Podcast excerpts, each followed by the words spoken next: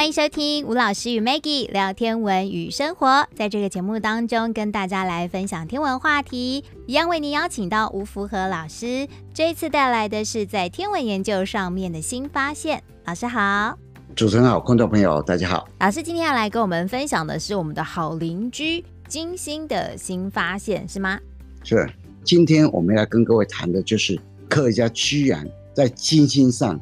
看到了仍然有非常活跃的火山活动。哇，这个不可思议啊！因为很久以前啊，大家就认为金星没有板块运动，然后就是很死寂的一个天体啊。那这个天体今天为什么会这么严苛？可能就是因为非常严重的温室效应所造成的一个现象啊。那居然现在发现了，它原来有很活跃的火山活动，有火山爆发的现象。那这个现象当然是不是说直接看到，是天文学家利用美国太空总署在1989年5月4号发射了一艘探测器，叫做麦哲伦号探测器。那这个麦哲伦号探测船或者探测器，原来它的名字叫做金星雷达制图者，为了要纪念麦哲伦，后来才改名成麦哲伦号。那这个麦哲伦号探测船呢，它是用雷达对金星的地表对它绘制和测量，它绕金星一圈大概243天啊，一共完成了6次的探测任务。大概把金星表面的 98% 的地表资料都扫描过了，那麦哲伦号探测船呢，在1994年10月11号的时候就终止了任务，然后就冲入了金星的大气层，那就烧毁，结束了整个任务啊。是这一次啊，科学家跟天文学家无意间讲这是无意间的发现，金星的表面居然有火山爆发，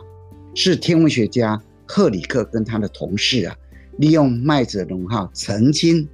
在1991年对金星的最高的火山口啊，叫马特山。马特山的高度啊，大概 4.9 公里哦。那当时候麦哲伦号就对马特山啊，它的火山口拍了很多照片嘛。天文学家赫里克跟他的同事啊，就从雷达的这些信号里面啊，发现了有火山爆发所产生的一些地形变化。他说如果没有火山爆发，这个地形不可能这样改变的。本来马特山原来它那个范围啊，大概面积只有 2.1 平方公里。那隔了一阵子以后，他从2月到10月之间一直观测，雷达一直扫描嘛，结果到后面的时候，这个范围居然扩充到 3.9 平方公里。而且他们就看起来就是有新的流动物质向下渗流。所以他们就私底下就断定的讲说，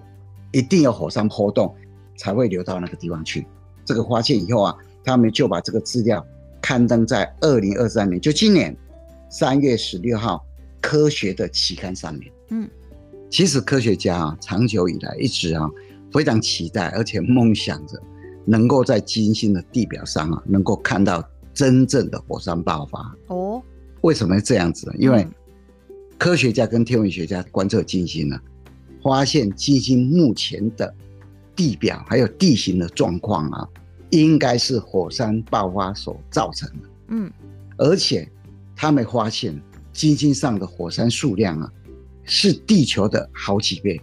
而且还有一个很特别的状况啊，金星上的火山啊，有很多很大型的。像直径超过100公里的大型的火山啊，大概有167座。那地球上就比较少啊。地球上的大型的火山口要跟金星媲美的，大概就是夏威夷岛上面的火山吧。所以科学家怀疑啊，金星跟地球这么类似。你看金星的半径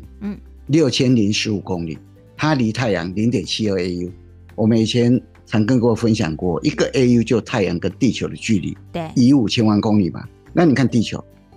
的半径大约6371公里，离太阳就是一个 AU。再说啊，金星就在太阳的四生存圈的边缘。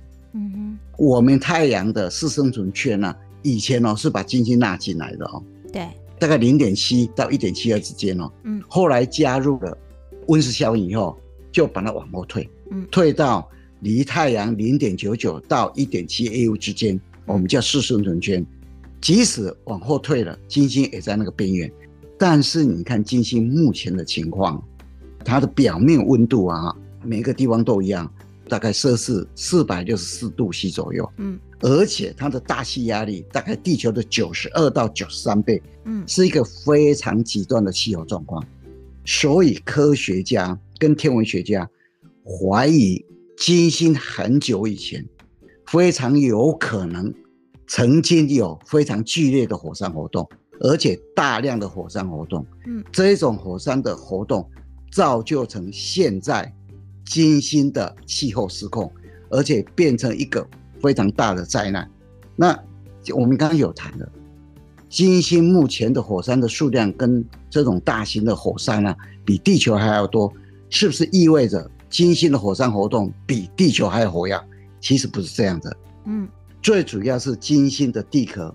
比地球的地壳它还要古老。那为什么会这样子？其实地球的地壳年龄大概是小于1亿年，这是因为地球的海洋地壳啊，在板块的边界它不断的俯冲下去，所以它的地壳一直翻新。地球的地壳不到1亿年，那金星没有，金星没有这个现象，所以金星的地壳啊，它比较古老，大概 3.6 亿年，有一些大型的火山的一些地表就还存在那个地方，所以这一次啊，如果科学家跟天文学家能够真正发现金星还有火山活动，那他们在研究金星跟地球两个非常类似的天体，结果它在演化的过程走上非常极端的不同现象啊，那是一个非常重要的研究的一个目标，而且是研究的一个方向。所以这一次啊，科学家他们无意间啊，在一些几年前的数据里面呢，就是麦哲伦号探测器，它在1991年拍摄的雷达影像里面呢，发现了居然金星可能还在火山爆发。哇，那这个意义就非常重大。他们就可以慢慢的揭开金星今天会演化成这个样子，是不是真的跟火山强烈爆发、大量的爆发有非常重要的关系？那我们来看金星呢，其实金星啊，在太阳系里面啊，它是离太阳第二近的行星，第一近的是水星，水星离太阳大概 0.39 AU，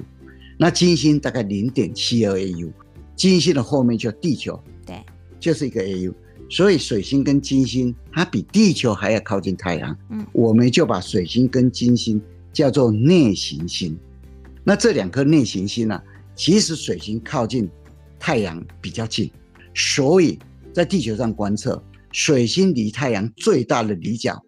也不过只有28度，所以你每次啊，即使看得到水星哦，它也在地平线不远的地方而已，所以不容易观测到水星。那金星哦，它离太阳比较远一点点了， 0.72 AU 嘛，所以从地球上观测金星跟太阳最大离角可以来到 47.8 度，将近48度，所以你看得到金星的时候，有时候在黄昏，有时候在凌晨，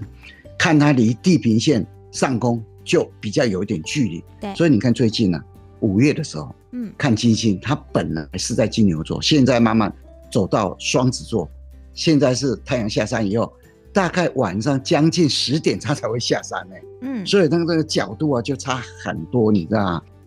而且金星上面呢，它有非常密度非常高的大气层，它的大气哦，96.5%都是二氧化碳，只有少量的氮啊。大家都知道二氧化碳会产生严重的温室效应嘛，所以金星的表面今天为什么会达到大概460度C 或是464度C 左右的温度，原因就这样子。那金星大气层的质量是地球大气层的93倍，它那个大气啊，跟地球大气真差很多，你知道，所以金星表面的压力跟地球表面的压力是差很多的。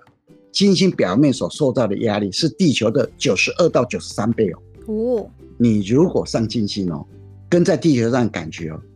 等于是93倍的力道啊，重的东西压着你哦。那这个92倍到93倍之间的那个大气压力感觉像什么你知道吗？就像一个人啊跑到地球海底1公里地方所受的压力是一样的哦，1公里耶，1000公尺耶。所以我们常说金星是个人间炼狱你知道吗？基本上人应该没办法生存在那样的压力环境，以我们在地球上面的构造来说啦，对，连探测器上去啊都没办法生存啊。探测器上，所以以前在观测金星的时候都是轨道绕行，不然就掠过去啊，不然就绕着它的轨道在那边照、啊、在那边探测啊，很少有探测器下去啊。后来才慢慢的到了1970年以后啊，探测器下去还很快就被压扁了，那慢慢修正了，才慢慢了解金星啊。而且金星非常非常亮，最主要它是大气里面有一层啊，会把太阳照到的光线啊反射到天空去，反射 90%， 所以它的最大亮度、哦、可以来到-4.9°，哇，真的很亮你知道吗？而且金星还有个特性啊，它的云层跟地球的云啊有个性啊，它会产生闪电。我们地球的大气会产生闪电嘛哈，那金星的云层里面也会产生闪电哦。而且苏联曾经观测过金星嘛，而且观测得非常彻底啊。它有一艘探测船叫金星12号，还记录到雷声啊，打雷的声音啊。那另外一个现象，金星它不会下雨，即使它在云层的上空啊，会飘下硫酸雨啊。那这个硫酸雨飘下来以后，金星的表面温度、地表温度实在太高了，在离金星地表上空的25公里处啊，大概就被蒸发光了哦。所以我们常讲，除了地球以外，7大行星离我们最近的是金星，第二近的是火星。但是在地球上面用大型望远镜哦，你可以看到火星的表面，但是你就看不到金星表面，因为它有这一层又有浓浓的大气层，像戴着神秘的面纱一样。对，以前的地球上的科学家、天文学家、人类啊，对金星就充满了神秘感，这么近看不到。越看不到越神秘你知道吗？对吧？那火星上面、啊、看到以后，其实看到以后也很神秘啊，因为很多人都遐想就出来什么脸啊什么样子就出来反正人类就充满了好奇，还有汤匙啊什么的。对啊，对对在以前、啊、在1970年代以前，在观测金星大概就掠过去了、啊、不然就是探测器就绕着金星上面绕行啊，在绕行。那在观测金星上比较有显著成就的，就是还没有解体的苏联。苏联还没有解体的时候，那苏联观测金星是观测的非常彻底哦，而且非常成功哦。苏联还没有解体的时候，你看它的国旗，那国旗上面不是，你看它苏联那个国旗啊，不是有一把镰刀吗？那镰刀中间不是有一把铁锤吗？对对对对，上面有一颗星星。有一颗星星。他们就说那颗星星就金星哦，然后就这样讲啊，自豪的讲说那颗就金星。啊，其实他们当时在设计这个国际的时候，那一颗不叫金星的，是因为他们这观测金星哦，费了很大的劲啊，而且很成功，而且全世界大概就知道观测金最有成就的就苏联，所以他们就自豪的说那一颗就是金星，就这样子啊。那其实啊，人类在观测金星的历程里面啊，还是以美国水手2号，它在1962年8月27号发射。第一个成功掠过金星，成为人类第一个成功接近其他行星的太空探测器。不过第一个登陆金星的还是苏联。1970年的8月17号，苏联发射了金星7号。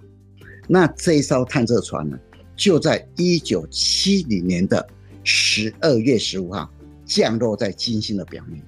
一降落下去以后啊，金星7号就在那边翻滚，你知道吗？没有安全降落，一直在翻滚。那在翻滚的时候，就传回了一点点的讯息，很有限的讯息，所以不算成功的降落。因为翻滚又很多仪器就坏了嘛。隔了大概1年多，将近2年，1972年发射的金星8号。那这个金星8号啊，就在1972年的7月22号降落在金星的表面。安全降落持续了50分钟，传回了很多的资料，算是人类第一次探测器成功的降落在金星的表面。所以人类在探测的历史上啊，苏联讲真的都拔得头筹，难怪苏联的国际他们认为那颗星星就叫金星。嗯，那科学家这一次啊，他们在金星的地表上发现可能有火山活动，是在马特山的旁边。嗯，那马特山是金星的最高火山口，它的高度来到 4.9 公里啊。那马特山这个名字啊，是用埃及的一个女神啊，真理和正义的女神来命名的。嗯，当然了，金星是用罗马神话的维纳斯来命名嘛，对，叫做 Venus 嘛。所以金星地表上的地形啊，几乎都以历史上和神话中的女性来命名哦，嗯，真的几乎都这样子哦。不过当然有几个例外哈、啊，像马克斯威山、阿法区、贝塔区，像这几个地区非常少，不是用女性的名字来命名啊。嗯、那还有一些坑洞嘛，以前我们谈过嘛，金星表面的一些坑洞的那个命名啊，大概目前命了872个嘛。对，那中国不是有15个非常优秀，历史上非常优秀的女性命上去嘛？班昭，对，班昭，还有一个中国传统的女性名字也上去嘛。嗯，所以中国的传统女性的名字加上中国以前非常优秀的历史人物的女性15个，所以有16个目前在金星的表面的坑洞里面了。嗯，那这一次的探测器啊，美国太空总署原来它的名字叫金星雷达制图者嘛。嗯，后来当然为了要纪念麦哲伦，就把这艘船叫做麦哲伦号。不过它这个命名呢、啊，也有它的意义啊，因为美国太空总署认为麦哲伦在地球上探测的时候，它是不可知的一个领域。那麦哲伦号它要探测金星，金星一样是一颗不可知的天体，跟麦哲伦的精神是一样的，所以应该把这艘探测船叫麦哲伦号。那第二个原因呢，因为麦哲伦在地球上它要环绕地球一周，是从地球的东边向西航行。嗯，那金星哦，你如果从金星的北方往下看哦，它的自转方向跟地球是不一样哦。金星是顺时针逆行，它是从东边绕向西边，跟我们地球的自转方向是不一样的。我们地球的自转方向是从西边绕向东边，所以你在地球上看到的天体，它都是从东边升起来，从西边落下去。如果你有一天可以上金星了，假设了哈，那在金星上看到的天体，或是看到的太阳，它是从西边升起来，从东边落下去，真的就是太阳打西边升起了。对，美国太空总署就是因为基于这两个原因，他们就把本来叫金星雷达制图者的这个探测器啊，把它改名为麦哲伦号探测器，或是麦哲伦号探测船。因为麦哲伦号在探测地球的时候，它整个领域都是未知的。嗯，这一艘探测器它探测金星，金星也是一个未知的领域。那金星的自转方向跟麦哲伦在地球上绕行的方向是一致的，所以就把这艘探测器的名字叫做麦哲伦号探测器。那当然了，国际天文联合会 IAU 啊，为了要表彰麦哲伦的重要贡献，也曾经把一颗小行星叫做4055叫做麦哲伦小行星。虽然麦哲伦天文方面没有重大的贡献了，但是他是一个非常重要的探险家啊。所以啊，你看一个探测器用他的名字命名，一个小行星也用他的名字命名了、啊。所有贡献都是可以的啊。那金星这个星球虽然它有非常严苛的表面啊，温度这么高，大气压力这么大，那科学家很想知道它今天为什么会演变成这样子。所以往后还有2艘探测器接着要探测金星。有一艘探测器是美国太空总署要发射的，预计在2028年到2030年要发射的，整个任务时间大概是3年。他想对金星的表面做更高解析度的绘图，这个探测器的名字叫做真相号。另外还有一个探测器啊，是欧洲太空总署跟美国太空总署合作的，有可能在2032年要发射，任务时间大概4年半。他对金星要执行也是高解析度的雷达的绘图啊，跟大气研究的轨道任务、啊、都不是要下金星表面哦，都在它的外围，都是在外围。哦、对，这个探测器的名字叫做展望号。是，所以啊，往后还有两个探测器、啊、要对近星做一些更详细的测绘。嗯。所以这些雷达系统，它们都可以穿透这个金星浓厚的云层。对，没错。哦、然后对金星的表面再做更详细的一些探测。那到时候可能金星上面是不是有火山的一些活动啊？应该科学家会针对这一点呢、啊，更仔细的观察、啊。嗯。不过这一次用麦哲伦1991年在马特山附近所发现的地形改变了，这些天文学家认为，如果没有火山爆发溢出来的东西啊。范围不会这么大， 2.1 平方公里变成 3.9 平方公里、嗯、而且啊，好像有东西往下流的那个样子啊，哇，这个对整个人类在研究金星上啊不一样的一个里程碑。